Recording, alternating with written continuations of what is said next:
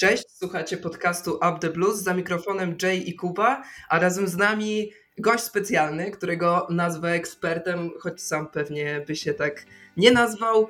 Dziennikarz Neon Sport, komentator Kanal Plus Michał Gutka. Witam Cię w naszych skromnych niebieskich progach. Dzień dobry, cześć, cześć, dzięki za zaproszenie. Dzięki, że zgodziłeś się do nas wpaść. Um, Kuba, rozmawialiśmy o tylu rzeczach, o tylu tematach, o których chcemy porozmawiać z Michałem, że od czego zaczynamy? Jest tego na pewno wiele. E, może najpierw Cię, e, Michał, zapytam, jak oceniasz dotychczasowy sezon w wykonaniu Chelsea i czy myślisz, że, e, że te 6 miesięcy w wykonaniu zespołu Tomasa Tuchela można uznać za udane, czy może jednak nie?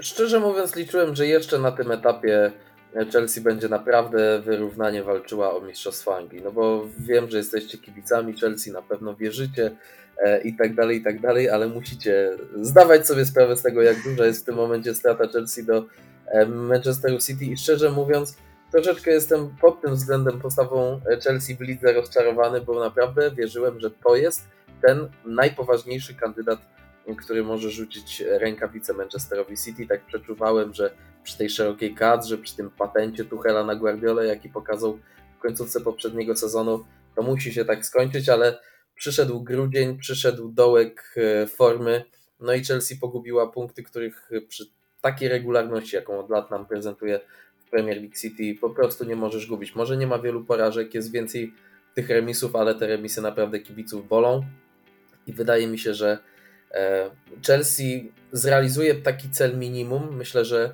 nawet nie e, pierwsza czwórka, a trochę podium, jeżeli tak nawet można to wyodrębnić tej czwórki, było takim celem minimum dla, dla Chelsea, bo to jest zespół, który w poprzednim sezonie pokazał na co go stać, więc myślę, że ten cel minimum w postaci podium uda się im zrealizować. Już mają puchar w gablocie, będą grali jeszcze za chwilę finał Pucharu Ligi z Liverpoolem. Chelsea zawsze znajduje sposób, żeby coś e, z trofeów wsadzić, więc to też nie, nie chcę tutaj brzmieć jak pesymista i ktoś, kto zaraz wyskoczy z oceną e, na jakieś 2 z plusem albo jakąś niską inną ocenę, bo pod względem ligi jestem Chelsea rozczarowany, ale generalnie drużyna Tomasa Tuchela prezentuje dość wysoki poziom i chyba ten najgorszy moment ma już, wydaje się, za sobą, więc mm, wiadomo, że to wiosna weryfikuje ocenę sezonu. My jako kibice Chelsea możemy przyznać, że, że jest tak trochę w tym sezonie, jak i w ogóle w kibicowaniu Chelsea, że jest ten spadek, wszyscy się wkurzają, ale, ale i tak wiemy, że e, po burzy przyjdzie w końcu ten dzień i że, i że zgarniemy kolejne trofeum, ale e, Matt Lau, czyli dziennikarz zajmujący się Chelsea z The Telegraph, napisał taki felieton, w którym udowadniał, że Chelsea jest rzeczywiście zespołem zdolnym do maksimum, do, jeśli chodzi o zdobywanie trofeów, ale że obecne, czy tam nawet przeszłe działania klubu doprowadzają do tego, że to jest taki klub na puchary, a nie na ligę, czyli trochę to, co powiedziałeś. Czy widzisz jakiekolwiek szanse takie długofalowe na to, żeby gdzieś tą przepaść pomiędzy Chelsea a Manchesterem e, City zniwelować? Wydaje mi się, że tak. Wydaje mi się, że po pierwsze piłka opiera się na jakichś cyklach i tak jak w zeszłym roku mówiliśmy po zwycięstwie Chelsea w Lidze Mistrzów, że w tej drużynie żaden cykl się nie kończy, a właściwie się zaczyna tym triumfem, tak Chelsea jest jeszcze w trakcie, powiedziałbym, osiągania swojej, swojej ostatecznej formy. No, nie będziemy później rozmawiać już tak bardziej szczegółowo e, o pozycjach poszczególnych w Chelsea czy o konkretnych postaciach i nam to wyjdzie w trakcie tej, tej rozmowy, ale zmierzam do tego, że Manchester City jest na dalszym etapie zaawansowania tego rozwoju swojej drużyny, ale też pewnie siłą rzeczy mm, niebawem coś może się w tej drużynie kończyć, zachodzi, mogą tam zachodzić jakieś przemiany i Chelsea pewnie nieprzypadkowo e, widzieliśmy faktycznie jako drużynę, która potrafi się temu Manchesterowi City postawić. Nie wiem, czy to faktycznie jest tak, że taka krótkowzroczność w Chelsea doprowadziła do tego, że trudno wygrać tej drużynie ligę, ale krótkowzrocznym projektem też był projekt z Antonio Conte i widzimy jak on pracował po Chelsea, a wtedy udało się ten e, triumf w lidze osiągnąć, więc raczej bym tak bardzo zero-jedynkowo się, e, się do takich opinii nie przywiązywał, ale myślę, że Thomas Tuchel jest w stanie wygrać z Chelsea Mistrzostwo Anglii w przyszłym sezonie, może jeszcze w ciągu dwóch lat, ale no, zawsze w przypadku Chelsea mamy ten znak zapytania nad głową menedżera. Pytanie, jak szybko ten znak zapytania taki zrobi się duży rzeczywiście i urośnie obok Tomasa Tuchela, bo na razie zdaję sobie sprawę, że wśród kibiców Chelsea może jakieś pojedyncze głosy się pojawiały, że e, już jest na gorącym krześle Tomas Tuchel, ale ja szczerze mówiąc e, nie sądzę. Wydaje mi się, że Tomas Tuchel wypracował sobie e, duży kredyt zaufania na samym początku swojej, swojej pracy z Chelsea, więc on będzie pracował z tym materiałem ludzkim, żeby ta drużyna osiągała mm, coraz wyższy poziom, coraz bliższy Manchesterowi City i też pewnie będzie starał się, aby ta drużyna ewoluowała. No, jakieś wzmocnienia będzie, podejrzewam, w dalszym ciągu czynił. Mówisz o tej ewolucji trochę i no tak patrzymy sobie na pozycję i najbardziej wybrakowana, właśnie, jaka jest według Ciebie najbardziej wybrakowana pozycja Chelsea, gdzie ten, to pole do rozwoju jest największe? Hmm, to dobra, e, dobra w sumie zagadka, bo Chelsea czasami, jak słyszałem na przykład w oknie zimowym, taka mała dygresja na początku, e, że kibice Chelsea mocno domagali się transferów.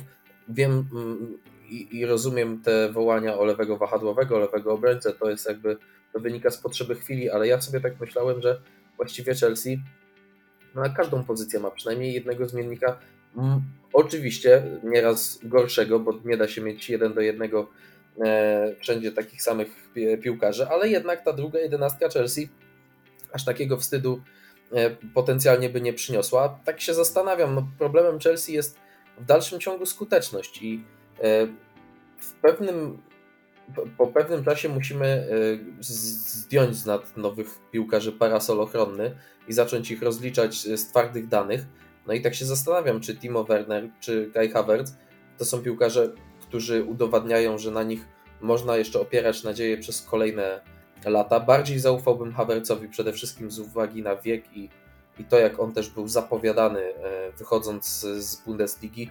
Myślę, że... O ile zrobił, zdobył już nam dwa trofea. W Chelsea jest taka przyśpiewka Oh Roman, do you know what it's worth? Kai Havertz e, is the best on earth. E, the Silky German is that what we need. He won Chelsea the Champions League. I możemy teraz jeszcze dopisać, że ten Mistrzostwo Świata klubowe także ten karny to przecież też jego, w jego wykonaniu. No tak, ale generalnie jeszcze powiedziałbym, że nie wiemy na tym etapie jego kariery, jaka jest jego najlepsza pozycja, rola boiskowa, więc jeszcze pozwoliłbym mu się troszkę ulepić przez Tomasa Tuchela, ale jeżeli Timo Werner nie będzie wspomagał ofensywy, jak, jak tego nie robi, no to trzeba będzie się zastanowić nad przyszłością tego zawodnika. Christian Pulisic, kolejny piłkarz, e, który no, wiemy, że zawsze zdrowotnie nie domaga, e, a niestety to jest, jest takie angielskie powiedzenie availability is an ability i to sobie musi Christian Pulisic wbić do głowy, że bez zdrowia po prostu e, kariery może w piłce nie zrobić, ale mm, tak się jeszcze zastanawiam. Środek pola bardzo mi się w Chelsea podoba. Wydaje mi się, że w defensywie te sprawy kontraktowe, jeżeli zostaną uporządkowane, to i tak Chelsea poszuka jakiegoś wzmocnienia, ale wiecie sami, że e, defensywa Chelsea, niezależnie czy mówimy o środku, czy o wahadłach, jest mocno obsadzona, więc raczej szukałbym Chelsea wzmocnień tej sile ofensywnej. Nie wymieniłem też Hakima Ziyecza, taki też troszkę chimeryczny piłkarz. No tutaj brakuje mi e, kogoś takiego stabilnego zdecydowanie. No właśnie, tak mówimy tak o tym ataku, a nie wspomnieliśmy o Romelu Lukaku, a wydaje mi się, że on był właśnie sprowadzany, żeby być jednak właśnie tą, e, tą solidną dziewiątką i takim zawodnikiem, na którym można oprzeć tą grę ofensywną drużyny Tomasa Tuchela. E, więc chciałbym Cię spytać, co o nim właściwie myślisz, o tej całej jego otoczce, e, może właściwie o tym, jakie wyniki dotychczas, e, dotychczas zrobił? Generalnie, no tutaj nie wymieniłem wcześniej Lukaku, bo wciąż mówimy o piłkarzu, który dopiero wrócił do, do Premier League i myślę, że nie po, to, nie po to wracał, żeby się z niej szybko zawinął, więc bardziej wyróżniłem tutaj tę potrzebę na takich pozycjach jak, jak takie zajmowane przez Havertza, Zjesza, Pulisicza i tak dalej, bo troszkę właśnie przydałoby się wesprzeć tego Lukaku. On też myślę lepiej odnajdowałby się w drużynie, gdzie przynajmniej miałby naprawdę równego, godnego zaufania partnera i tak troszkę mam wrażenie, że kiedy Lukaku był w tej dobrej formie na początku sezonu, to też zauważcie, że ta współpraca dobrze układała mu się z Kowacicem, dobrze współpracowało mu się z Jamesem. Nie przypominam sobie jakichś wielu akcji, które w kombinacyjny sposób ta linia ofensywna, powiedzmy z Wernerem, Hudsonem Odojem, czy, czy kogo tam byśmy nie wystawili, tworzyła Lukaku sytuację, więc mm, Lukaku myślę, że miał naprawdę porozbijany ten, ten okres sezonu przed tym słynnym już głośnym wywiadem, bo e, była kontuzja, był COVID i właściwie jeśli chodzi o timing i jakiś taki instynkt samozachowawczy, to Romelu Lukaku wtedy nie zachował absolutnie żadnego, bo z pozycji piłkarza no był trochę wydawało się ciałem obcym, bo drużyna bez niego e, naprawdę dobre wyniki, przynajmniej początkowo e, odnosiła. Później problemy zdrowotne sprawiały, że on tak powolutku do niej wracał i gdzieś to chyba jego zniecierpliwienie pokazało się w taki właśnie sposób w tym wywiadzie, gdzie, gdzie wylał trochę tych frustracji. Ale mam wrażenie, że on miał takie utrudnione wejście do drużyny i mm, tutaj za to powiedzmy, za te gorsze liczby na tamtym etapie e, bym go w pewien sposób nawet umiał usprawiedliwić, ale to co dołożył później z tym, z tym wywiadem, który okazał się zupełnie zbędnym i dołożeniem takiej sagi też w newralgicznym momencie sezonu, no sprawia, że ta ocena e, Lukaku też nie może być E, taka tutaj pełna, pełna wymówek i, i, i tylko tłumaczenia, więc mm, na pewno oczekiwałem też od Lukaku więcej, też e, spodziewałem się, że to będzie, że to będzie ten brakujący element całej układanki. Wydaje mi się, że on w dalszym ciągu może tym elementem być. Być może z tej frustracji, z tego fermentu między nimi Tomasem Tuchelem mm, coś konkretnego zostanie wypracowane. Wiemy, że od momentu, w którym już te chmury zostały rozgonione, liczby ma całkiem przyzwoite i ta forma wydaje się iść w górę, więc znów on ma dużo do ugrania na wiosnę, ale na razie mam wrażenie, że takim nieprzemyślanym, głupim wywiadem e, narobił sobie mnóstwo krytyków w sytuacji, w której wcześniej wiele rzeczy nie szło po jego myśli, ale nie do końca z jego winy i pozbawił się mm, takiej możliwości uzyskania argumentów. jakichś argumentów i możliwości uzyskania takiej troszkę empatii w oczach kibiców, mam wrażenie.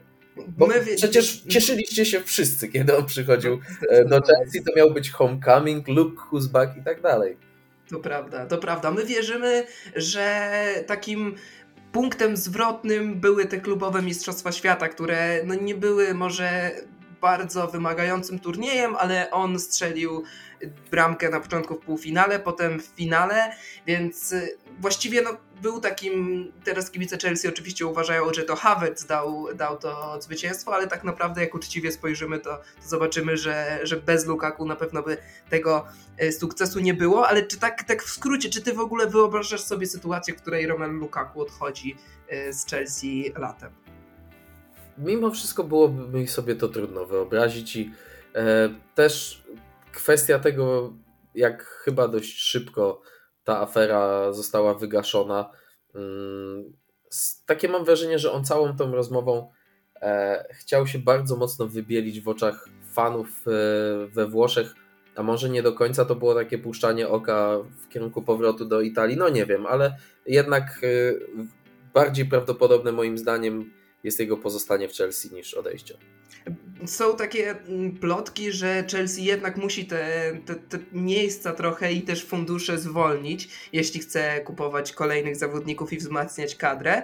I że będzie pozbywała się kogoś z ofensywy. Odrzucamy Lukaku, bo ja się zgadzam z tobą zdecydowanie. Nie widzę opcji w ogóle. Też takiej no stricte marketingowej. Gość przychodzi za najwięcej pieniędzy w historii klubu, podpisuje pięcioletni kontrakt i odchodzi po roku, bo udzielił głupiego wywiadu w Sky Italia. No ja tego za bardzo nie widzę. No ale kto w takim razie według ciebie, kogo Chelsea powinna się pozbyć? Mówiłeś o Pulisiku, wspominałeś też o Wernerze, Zieku. Jakbyś miał wytypować dwa najsłabsze ogniwa w ofensywie Chelsea, tutaj ich mówię bardziej oczywiście o pomocnikach i, i tych skrzydłowych, jeżeli zaliczamy też tam Wernera. No właśnie myślę o tym Wernerze cały czas. Tak nieustannie zastanawiam się, czy hmm, czy trochę to nie jest tak, że z Wernerem i tak nie wiadomo jaka jest ta jego najlepsza pozycja i jak go teraz dokoptować do Lukaku i też żeby Lukaku miał zapewnione odpowiednie wsparcie i też serwis piłki, mm, troszkę Timo Werner się, się robi takim, takim kwiatkiem do kożucha. Zaczynam odnosić takie wrażenie, więc na Timo Wernera może nie wskazałbym tutaj jako tego najsłabszego, ale, mm, ale kogoś, z kogo Chelsea, no mówiąc kolokwialnie, mogłaby się dość szybko wymiksować, a to jest piłkarz, który za chwilę skończy 26 lat, więc to jeszcze nie jest e, ktoś, komu ucieka ten sportowy prime i myślę, że jest e, sporo klubów, które byłyby skłonne za Timo Wernera zapłacić całkiem przyzwoite pieniądze. Mm, no i poza tym no, zastanawiam się, Havertza na pewno bym zostawił, bo, bo tak jak wspomniałem wcześniej, jego uniwersalność, jego wiek myślę, że przemawia na jego korzyść. Hudsona Odoja również wiek, status homegrowna i, i, i też do pewnego stopnia jego uniwersalność. Mm, także zostaje nam wybór, e, wybór pomiędzy Zjeszem i Pulisicem i szczerze mówiąc e, trudno w tym momencie mi e, ocenić, bo też zależy ewentualnie kogo Chelsea poszukiwałaby na, na takie pozycje, bo nie sądzę, że przy ewentualnej sprzedaży tak po prostu pozostawiłaby te kwestie. E, ale myślę, że któryś z nich też robi się powoli kandydatem, e, kandydatem do tego, żeby w niedalekiej przyszłości, jeżeli tak to ma wyglądać, e, Chelsea opuścić. Teraz może przechodząc do trochę innych rzeczy, czyli, czyli kontraktów, o których dużo się mówi w ostatnim czasie, na przykład dotyczących Rudigera czy, czy Christensena. I ja chciałbym Cię spytać, czy, czy warto na przykład za wszelką cenę starać się o jednego z nich, E, a jeśli tak, to którego na przykład byś wybrał? Hmm. E, znaczy, dla mnie troszkę zastanawiający jest ten impas w rozmowach z Antonio Rudigerem, bo to jest e, kwestia, którą na miejscu Chelsea naprawdę chciałbym mieć szybciutko rozwiązaną. E, już tam w końcu te plotki dotyczące wysokości tego kontraktu, kto ile chce, kto ile żąda się tak rozjechały, że nie chcę tutaj e, się mm, nie chcę tutaj właściwie strzelać, jak to dokładnie wygląda. No tam się mówi, że, że gdzieś się te tak czy inaczej żądania obydwu stron rozjeżdżają i troszeczkę mnie to zastanawia, e, czy, czy, czy rzeczywiście Antonio Rudiger aż tyle żąda, e, czy to, czy to może Chelsea? E, no nie chce za mocno wejść w tę umowę, bo mowa o 28-9 chyba rocznikowo letnim stoperze, który nie wykazuje E, oznak tego, że, że miałby być w najbliższych latach słabszy, odnalazł się ewidentnie w tej Chelsea. Już zanim u Tomasa Tuchela odegrał tak ważną i kluczową rolę. Zawsze wydawało mi się, że to jest taki obrońca e, oglądając Chelsea, który zasługiwał na więcej szans, który e, naprawdę kiedy złapał jakiś rytm, to, wyda- to po prostu wyróżniał się na tle kolegów w defensywie, więc Rudiger jest sprawdzoną opcją i zastanawiam się, dlaczego e, ta kwestia jest tak długo pozostawiona e, i nierozwiązana. E, no, wiadomo, że dochodzi jeszcze kwestia właśnie Christensena, Aspiliquety, każdy z nich by się przydał. Aspiliqueta też ze względu na swoje zdolności przywódcze, ale mimo tego, że Christensen jest młodszy, to mam wrażenie, że, że obrońcą lepszym, który ten okres trwania kontraktu, załóżmy 3-4 lata, e, zapewniłby Chelsea e, na wyższym poziomie, wydaje mi się, że to jest Rudiger. A Spiliqueta taki cykl dopełnił, wygrywając te klubowe mistrzostwa, do których znowu wracam, bo zdobył z Chelsea każde trofeum i my mamy trochę taką rozkminę, czy mm, bo on chce taki dwuletni kontrakt jeszcze z opcją przedłużenia na rok, taki, który mu daje podobno Barcelona. Tych plotek jest tyle, że, że myślę, że możemy to traktować poważnie. I no i też jest taka, mm, taka myśl, ile Aspilicueta może jeszcze dać Chelsea, ile mu może Chelsea dać, czy, czy, czy nie lepiej, żeby dla niego poszedł do Barcelony i tam odgrywał ważniejszą rolę niż w Chelsea. Jakbyś ty miał decydować co do niego, to, to byś jednak za wszelką cenę, czyli może nie za wszelką cenę, ale um, dałbyś Aspilicuecie ten dwuletni kontrakt? Wiadomo, że ze względu na jakieś jego osiągnięcia, status chyba w dalszym ciągu umiejętności e, taka umowa by się broniła, ale mam wrażenie, że Aspilicueta to jest dla Chelsea na tyle wyjątkowa postać, że tutaj też e, klub zdaje sobie z tego sprawę i jeżeli okazałoby się na przykład, że Aspilicueta postanowiłby, że faktycznie zamknął ostatni rozdział w Chelsea, chciałby wrócić do domu, to też trudno by było, żeby Chelsea w jakikolwiek sposób stawała mu tutaj, tutaj na drodze, więc myślę, że to może być dość uczciwy układ. Na pewno sportowa Aspilicueta, myślę, że nawet na ten kontrakt 2 plus 1 e, by się bronił, bo e, to jest obrońca niezwykle inteligentny, bardzo uniwersalny. Chyba przez te e, lata w Chelsea, ja sam pamiętam, że on chyba zagrał na wszystkich możliwych pozycjach w defensywie i nieważne, czy to była trójka, czy czwórka obrońców. Przecież on, on wygryzł Ashleya Cola na początku w swojej tak, karierze. Tak, na, na lewej stronie defensywy. No, a przecież był, przecież był i stoperem w czwórce, stoperem w trójce, prawym obrońcą, prawym wahadłowym jeszcze przecież niedawno. E, także on się przyda, naprawdę się przyda i widać w Premier League jest kilku zawodników nawet w wieku bardziej zaawansowanym niż Aspilicueta, którzy w coraz czasami bardziej ograniczonej roli e, są takimi ludźmi, którzy wnoszą naprawdę dużo wartości na boisko. Myślę o Jamesie Milnerze chociażby, chociaż no tak. E, Cezary jest, jest jeszcze kapkę od Milnera młodszy, to jeszcze, jeszcze, jeszcze nie te lata. Natomiast Aspilicueta mm, myślę, że klub w pewien sposób pozwoli zadecydować trochę jemu e, i bardzo spokojnie zostanie ta kwestia rozegrana po zakończeniu e, sezonu. Trochę jeszcze o transferach chciałbym popytać, chociaż spotykaliśmy się po oknie transferowym zimowym, do tego letniego jest jeszcze dużo czasu, ale to jest taki temat palący w szeregach kibiców Chelsea, więc skoro już udało nam się Ciebie zaprosić, to muszę zapytać Cię o to. Declan Rice, czy to jest przyszłość Chelsea i też jak według Ciebie, do jakiego stopnia Chelsea powinna się o niego ubiegać?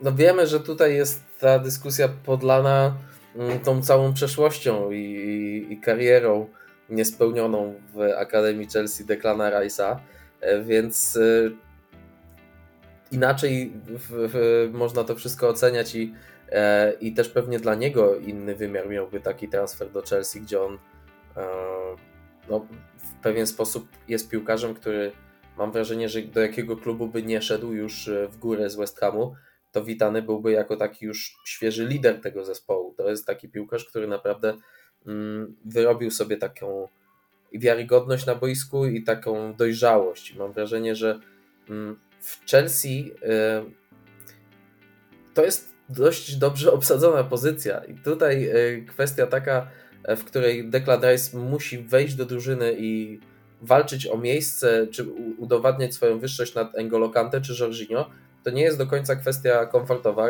Kante i Jorginho umowy kończą się po zakończeniu przyszłego sezonu, e, więc e, wiadomo, że długofalowo i tak Rice byłby tą szóstką, ale też wszystko sprowadza się do tego, jaką rolę ostatecznie by dla niego widział Thomas Tuchel, e, jakie ustawienie z Declanem Rice'em miałaby Chelsea, gdyby dalej prowadził ją Thomas Tuchel, bo jeżeli to jest system z wahadłowymi, ok, West Ham Davida Moisa tak grywał, ale jednak e, Declan Rice czuje się dobrze, kiedy jest tą mm, pojedynczą szóstką, tarczą taką przed, e, przed defensywą. E, więc jest tutaj kilka takich już stricte boiskowych kwestii, które trzeba rozważyć, dopasowując Declana Rice'a do Chelsea, ale no to jest piłkarz bardzo przyszłościowy. Myślę, że będzie ostoją reprezentacji Anglii na wiele lat. Na pewno ten sentyment do Chelsea u niego pozostał, więc być może Chelsea ma tu nawet jakąś przewagę na rynku transferowym. On o tym wszędzie opowiada. Jak się ogląda jego materiały, to też to takie jest prowokujące w, w kierunku kibiców Chelsea, którzy są jego fanami. Zdecydowanie to widać na Twitterze Chelsea. Jak tylko Declan Rice zrobi coś magicznego, to od razu to staje się viralem, ale nawet ostatnio jak miał wywiad u Garego Neville'a, to, to przyznawał to, że wychowywał się jako kibic Chelsea, mówił, dostał pytanie od widzów, kto jest jego idolem i on powiedział, że JT, że, że zawsze John Terry był, był kimś, kim on chciał być w przyszłości jako piłkarz, że nawet jako junior chciał grać z 26, ale w akademii w West Hamu był ten numer już zajęty, więc dali mu 41 i do dzisiaj został mhm. z tym numerem i no w wyobraźni Chelsea to jest bardziej przyszły kapitan, tak mam wrażenie, niż Mason Mount czy, czy Rhys James, co dla mnie. No właśnie, a jeszcze mam Masona Mounta w Chelsea, więc już gdzie może zapytać Declan Rice, gdzie podpisujemy. Ale rzeczywiście, no tak troszkę nie chcę tutaj zabrzmieć, że Declan Rice by coś zaburzył w Chelsea, bo oczywiście można te drużyny ułożyć za rok zupełnie od nowa, e, już mając takiego Declana Rice'a zaklepanego to byłby zdecydowanie tylko i wyłącznie kłopot bogactwa dla Tomasa Tuchela, gdyby Declan Rice się w Chelsea znalazł. No i być może to też nie jest powiedziane, że przecież Chelsea z Tuchelem zawsze będzie już grała systemem z wahadłowymi, szczególnie, że w ostatnim e, miesiącu czy dwóch e, to Tuchel troszkę od tego odchodził, próbował czegoś nowego, więc widać, że, że ta drużyna może z nim ewoluować. Więc dlaczego nie? No, Chelsea takie troszkę odniosłem wrażenie, mogłem to dodać, kiedy rozmawialiśmy o Aspiliquecie. Chelsea mam wrażenie, że często jest klubem, który jak się pozbywa piłkarzy, to woli zrobić to rok za wcześnie niż za późno i tak samo jest czasami e, ze sprowadzaniem pewnych zawodników.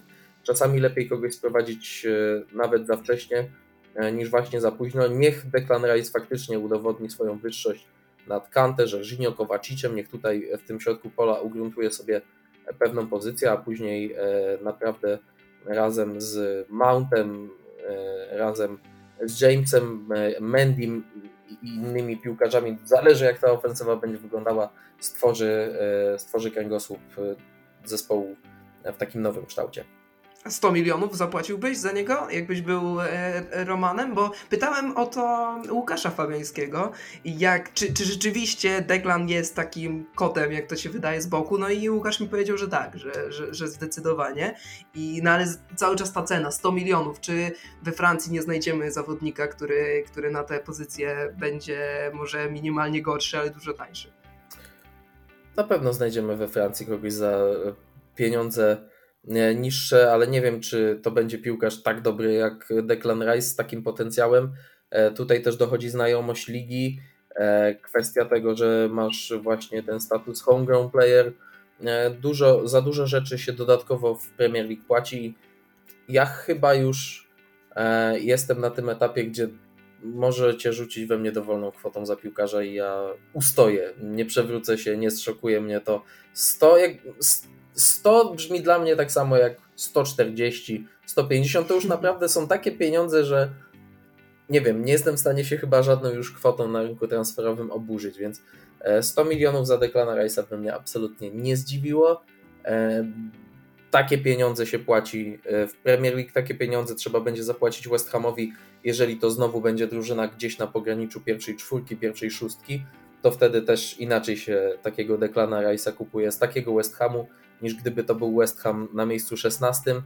E, więc tutaj wchodzi dużo, dużo różnych czynników i te 100 milionów. Pytasz, czy wydałbym tyle na Declana Rice'a? Tak, jeżeli na miejscu Chelsea miałbym takie pieniądze, to bym wydał na Declana Rice'a, bo e, mnie jako odbiorcy tego, e, te, te kwoty nie szokują, a myślę, że Chelsea też zdaje sobie sprawę, że czasami za taki właśnie brakujący element, czy takiego też przyszłościowego zawodnika, bo dzisiaj w piłce płacimy jeszcze za, za to, co piłkarz da ci w przyszłości, a nie tylko to, co kupujesz tu i teraz. E, Chelsea sobie będzie w stanie e, uzasadnić e, sama przed sobą taki transfer. Nas już nie szokuje żadna, czy nie dziwi żadna kwota, odkąd Chelsea zapłaciła 50 milionów funtów za danego Drinkwatera. Tak no tylko dorzucam. Ale tak mówimy o tym deklanie, a nie wspomnieliśmy o innej ciekawej, e, że tak nazwę, ósemce, czyli e, myślę tutaj o Konorze Gallagherze, który obecnie znajduje się na wypożyczeniu w Crystal Palace i myślę, że żaden z nas nie myślał, że aż tak odpali w tej drużynie e, budowanej przez Patryka Vieira i zastanawiam się, czy widzisz tego młodego Anglika w pierwszej jedenastce na następny sezon w drużynie Chelsea. No, konkurencja byłaby bardzo duża. No, znowu pozycja bardzo zbliżona do tej, e, o jakiej mówiliśmy przed chwilą. E, jeszcze można oczywiście tutaj mu doliczyć tak na dobrą sprawę Mounta, gdyby się e, gdyby wrócił Conor Gallagher na, na Stamford Bridge, rywalizowałby z Kowaciczem, z Owtusem Cikiem, no z piłkarzami, którzy są już troszkę bardziej wdrożeni w ten zespół, więc mm, sytuacja robi się o tyle trudna, że na pewno Crystal Palace będzie naciskało na to, żeby, żeby Conora Gallaghera wykupić, ale wydaje mi się, że to jest jeden z tych piłkarzy, których Chelsea nie może sobie e, oddać lekką ręką, że e, zdaje sobie sprawę, że takich talentów w przeszłości w wielu klubach było bardzo dużo. E, kibice Liverpoolu mm, jarali się Ryanem Brewsterem, a dzisiaj ten chłopak został sprzedany do Sheffield United i, i po prostu jego kariera wyhamowała. Był Dominik Solankę, były inne różne talenty. Mm, niemniej jakoś wydaje mi się, że akurat Conor Gallagher to nie jest taki flop, że to nie jest przyszły, e, przyszły flop i dlatego też Crystal Palace e, będzie oferowało za niego konkretne, e, konkretne pieniądze. Tylko mimo wszystko trzeba by znaleźć taki um, układ gdzieś, który zadowoliłby wszystkie strony, bo nie wydaje mi się, że, że wracając w przyszłym sezonie do, um, do Chelsea, Conor Gallagher miałby miejsce w pierwszym składzie. Byłby w regularnej rotacji, patrząc tak e, na, e, na to, że na przykład no jest o wiele dzisiaj ciekawszą, lepszą opcją niż załóżmy Ross Barkley i mimo wszystko chyba już dzisiaj oferuje więcej potencjału niż to, co obserwujemy w wykonaniu Loftusa Chica, to być może nie byłoby tak y, trudno o te minuty, bo y, jeszcze jest, y, zapomniałem o Saulu, ale no to jest opcja powiedzmy przystankowa, o której w kontekście Gallaghera chyba a jego za pół roku nie, nie będzie. Tak, no już byśmy o nim nie rozmawiali, więc, więc aż taka ta kolejka do gry nie byłaby długa. No ale właśnie, przed chwilą rozmawialiśmy o Rajsie. Co gdyby pojawił się Rajs? I tak dalej, i tak dalej. Billy nie... Gilmour jeszcze przecież z Norwich, Billy Gilmour... Teraz o nim jest cicho, ale wcześniej przecież y, mówiło się o nim najgłośniej ze wszystkich y, tak, Chelsea. Tak, no jeśli chodzi o tę strefę Billy Gilmour, tak, nie możemy zapominać, e, że, że tak w pewnym momencie miał ten swój breakout w zespole Chelsea. E, nie ta pozycja, ale podobny przypadek Armando Broi, e, więc e, z Livramento z Głechim inaczej zostało to w Chelsea rozwiązane, ale też ma ona pierwokup tych zawodników, czy opcję odkupu. No, nie wiem jak to rozwiązać w przypadku Gallaghera, bo wydaje mi się, że tak jak mówię, Crystal Palace stanie na głowie, żeby tego chłopaka wyciągnąć, bo on tę drużynę naprawdę, to on jest tym kołem zamachowym mam wrażenie, kluczem całej tej rewolucji Patryka Vieira, która e, tak bardzo dobrze jesienią szczególnie wyglądała w Premier League. Tomasz Tuchel go lubi, Tomasz Tuchel go ceni, często to czytam, że to podkreśla w swoich wypowiedziach, ale mm, mimo wszystko Rajsa, e, o ile Rajsa widziałbym jako piłkarza, który jest kupiony przez Chelsea i gra tam od razu, tak mam wrażenie, że z Conorem Gallagherem jeszcze byśmy musieli na to poczekać. Rice ma jednak E, większe doświadczenie w Premier League. To teraz ja może zahaczę o, o pogromcę Tottenhamu, go tak nazwę, czyli Armando Broja, e, który obecnie znajduje się na wypożyczeniu w Southampton. I tam w sumie się dzieje taka troszeczkę niebieska, niebieska kolonia, czyli tutaj mam jeszcze na myśli Tino Livramento, ale on został sprzedany.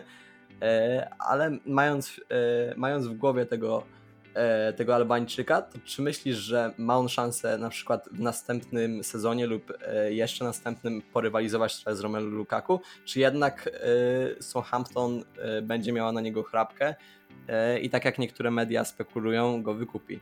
No tu chyba się najgłośniej, prawda, Rozma- mówi o, o ewentualnym wykupieniu. Nawet Ralf Hasenhich chyba, chyba powiedział, że chciałby go wykupić. Tak, to tutaj jest E, zahaczyłem właśnie wcześniej, wymieniłem to nazwisko, bo, bo, przypomina mi to mocno sytuację Gallaghera i to nawet mm, w większej dzisiaj troszkę skali, bo Armando Broja jest napastnikiem, dziewiątki e, widać to po kilku ostatnich latach szybko idą w górę na rynku transferowym. Jeżeli strzelasz gole, to za moment kosztujesz co najmniej 50 milionów e, i taki Armando Broja nie wiem ile dzisiaj kosztowałby, gdyby Southampton zamierzał go wykupić, ale on jest jednym już z najlepszych strzelców, jeśli nie w ogóle chyba najlepszym. E, Southampton w, w lidze na pewno najlepszym, a we wszystkich rozgrywkach jednym z najlepszych e, w tym sezonie. E, zdobywa bramki, pasuje do tego stylu Southampton, bo jest jak na ten wiek silnym, takim odważnym napastnikiem, dobrze graciałem. Wygląda na to, że ten jego rozwój przebiega świetnie. Tylko, że ja na miejscu Chelsea, szczerze mówiąc, akurat w przypadku tego piłkarza próbowałbym go u siebie zatrzymać już chyba w przyszłym sezonie. Tutaj rozmawialiśmy o tych deficytach z przodu, braku skuteczności.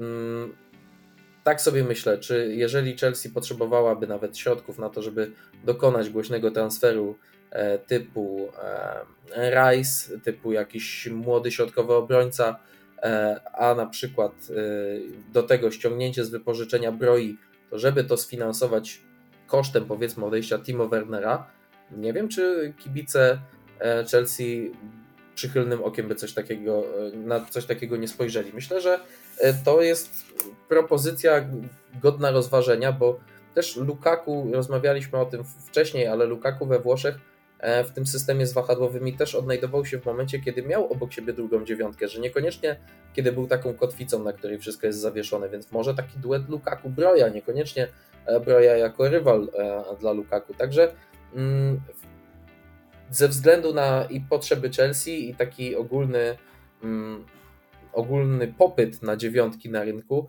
wydaje mi się, że Chelsea powinna akurat w przypadku Armando Broi e, też próbować go za wszelką cenę utrzymać. Być może jest e, opcja, że Southampton dogada jeszcze roczne wypożyczenie, na przykład za które solidnie zapłaci, bo tego typu umowy też nieraz widywaliśmy, e, tylko po to, aby Chelsea e, z tego piłkarza nie rezygnowała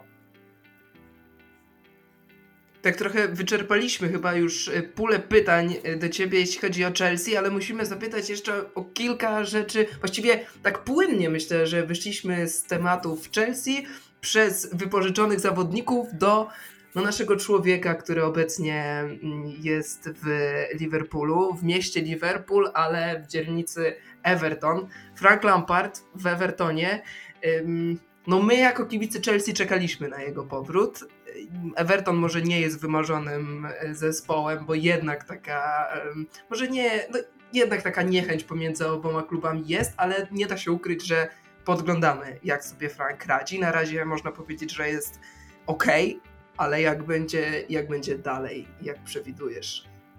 To, to się naprawdę wziął Frank Lampard za, za robotę. Tak sobie pomyślałem, że wybrzydzał troszeczkę, tak było słychać przynajmniej, można było tak wyczytać w mediach, że e, i tam przecież były podchody ze strony Bournemouth e, i były podchody ze strony Crystal Palace e, i mówiło się o Norwich i nagle jest Everton, który wiadomo, że ten status Evertonu jest większy niż tych klubów, które wymieniłem, ale patrząc na to, co zastajesz na dzień dobry, no to jest niewdzięczna robota, tak mówiąc w skrócie, więc nie wiem, co on będzie w stanie z Evertonem zrobić, e, bo już na Evertonie sobie kilku menedżerów łamało zęby i mam wrażenie, że Everton tak troszkę e, jak jest jak na tym obrazku z człowiekiem, który sobie e, wsadza kij w szprychy, więc troszkę jest to takie dysfunkcyjne środowisko I, i, i to jest duża rzecz dla Franka Lamparda, żeby w tym w tych nieprzyjemnych wodach pływać. Widać było po tych meczach, E, miałem okazję komentować mecz z Leeds, e, kiedy oni wygrali 3 do 0 i pierwszą połowę zagrali świetnie. E, podręcznikowo, według tego, co sobie chyba założył Frank Lampard, bo mówił o tym, że chce widzieć drużynę, która dominuje, która ma na boisku osobowość, która zakłada pressing i ten Everton oglądało się właśnie, właśnie w taki sposób grający. Oglądało się to przyjemnie. Mm, i na koniec trybuny już śpiewały Super Frankie Lampard. On się uśmiechał, machał do nich. Taka atmosfera na Goodison Park, jakiej chyba dawno nie było. Chyba ostatni raz to jakiś taki miesiąc miodowy Carlo Ancelottiego chyba tak wyglądał, że tak wszystko było e, cacy i były śpiewy w kierunku, w kierunku menedżera. No, za tym teraz ma pójść dobra gra.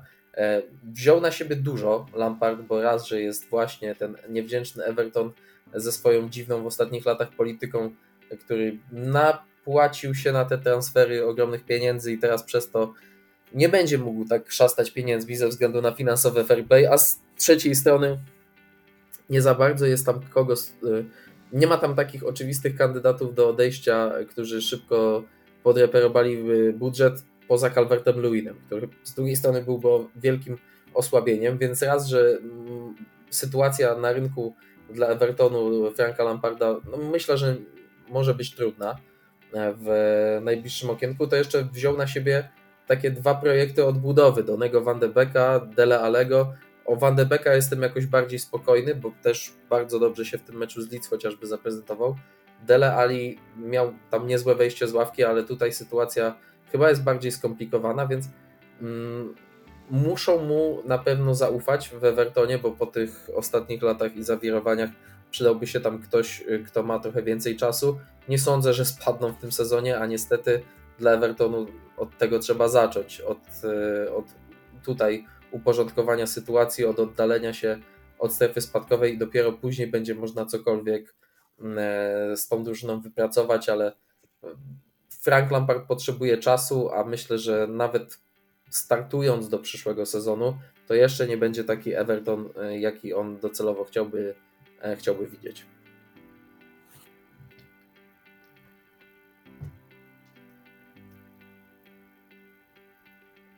Można trochę tak powiedzieć, że gdybyśmy wzięli tych trzech zawodników, czyli e, Van de, Beek, Van de Becka, e, Dele Aliego i Franka Lamparda w swoim prime, to w tym Evertonie nam się robi e, niezła paka w tej, na środku pomocy. No tak, tak. Jeszcze Duncan Ferguson. Duncan jakby, Ferguson. Sprzed... Tak, jakby, jakby sprzedali Calverta Lewina, to przecież jest Duncan Ferguson. Ja Ashley. Cole przecież jest asystentem Lamparda, więc tutaj no w ogóle jakiś, jakbyśmy grali w FIFA, to naprawdę te, wzięli te takie karty legend i, i naprawdę można ustawić, ustawić e, niezłą drużynę. Mm. Właściwie chyba podsumowaliśmy to tak w mojej ocenie te, te ostatnie miesiące. No to może ostatnio, tak kończąc już dwa słowa o tym, co przed, y, przed Chelsea i jak ty widzisz, czy no, mamy te rozgrywki Puchar Ligi. Tutaj jesteśmy w finale.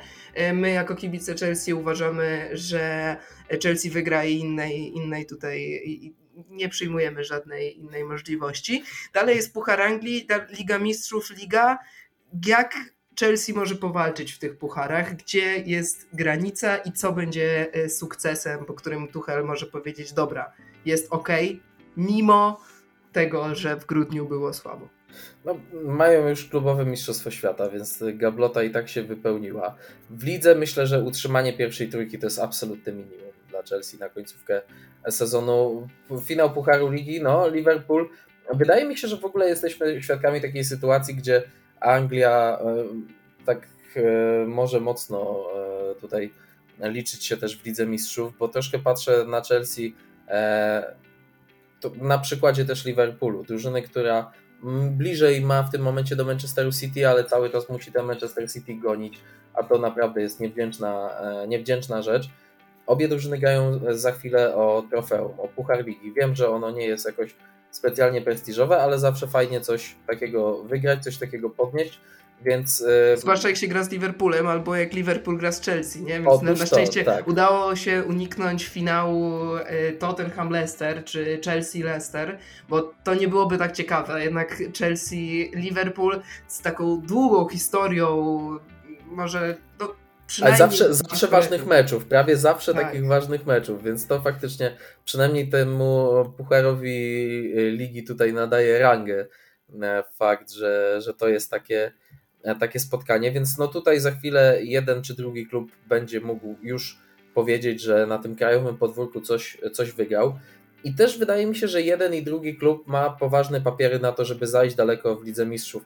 Pamiętam, że na początku sezonu w takim luźnym typowaniu stwierdziłem, że dla mnie Liverpool jest kandydatem do tego, żeby najmocniej zaszumieć e, z angielskich drużyn w Lidze Mistrzów, bo oni mają bardzo duże doświadczenie takie europejskie w tym e, swoim składzie, że ok, Chelsea broni tytułu, ale mimo wszystko to jest taka drużyna, która już raz weszła na ten szczyt, ale mm, to jest bardzo po prostu trudne do powtórzenia i tutaj też jest im potrzebne e, mimo wszystko to doświadczenie. Liverpool to doświadczenie ma, mm, no ale Chelsea w jednej ósmej trafiło na Lille, więc jak Chelsea poradzi sobie z Lille, to będzie grała dalej. E, za chwilę e, będą poważniejsi przeciwnicy i wtedy będziemy mówić o tym, na co ją stać po poszczególnych fazach. Liverpool już widzieliśmy na tle Interu, to był taki naprawdę dojrzały występ, tak wyjazdowe 2 do 0 E, i taki job well done, naprawdę. Nie był ważny styl, ale Liverpool ostatnie 30 minut zagrał właśnie e, pokazując takie cechy, które, o których myślę tutaj, mówiąc o, o Liverpoolu, więc mm, wydaje mi się, że te dwie drużyny będą sobie wchodzić w drogę właśnie nie jeden raz, że ta sytuacja w finale Pucharu Ligi to może być taki trochę zwiastun wiosny, jaka będzie czekać obydwa zespoły.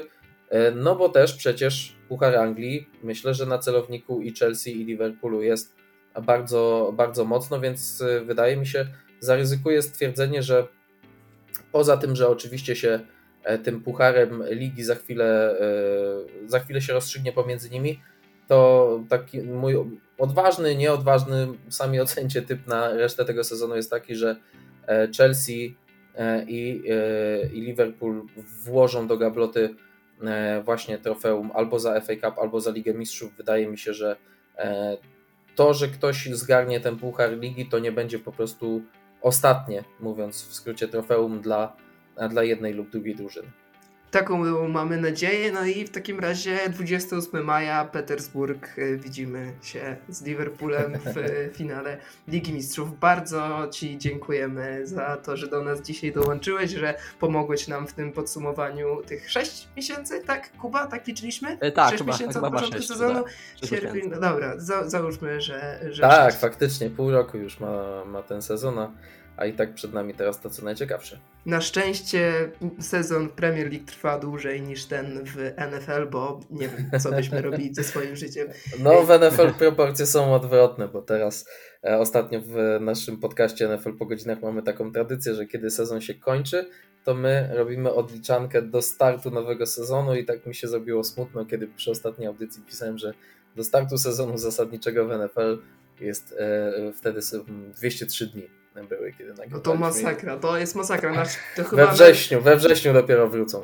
Jak, jak podczas pandemii, albo chyba nawet dłużej, nie? W tak, ale ma to swoje plusy, tak e, jeszcze taka dygresja na koniec, bo to mi się tak fajnie zazębia, bo w momencie, kiedy w NFL e, teraz działy się playoffy, końcówka sezonu zasadniczego, to w piłce angielskiej mieliśmy troszeczkę jakieś przerwy, trochę wchodził do gry puchar, z kolei, kiedy y, sezon w NFL się skończy, tak jak teraz, a i tak jest to później niż zwykle, bo mieliśmy e, reformę rozgrywek i, sezon był trochę dłuższy w tym, e, w tym roku, no to y, mamy Super Bowl z głowy, sezon NFL z głowy, a teraz piłka wchodzi w decydującą fazę. Wróciła Liga Mistrzów kilka dni po Super Bowl, więc z jednego takiego fajnego rytmu, gdzie świetnie się oglądało playoffy w NFL, mam nadzieję, że ta Liga Mistrzów teraz będzie takim drugim rytmem, no i oczywiście końcówka w Premier League, bo walka o mistrzostwo, kwestie związane z Chelsea e, wiadomo, że, że są najbardziej interesujące i też, i też tu u Was, dla Waszych słuchaczy, ale w ogóle jest dużo ciekawych rzeczy, mam wrażenie, w tym sezonie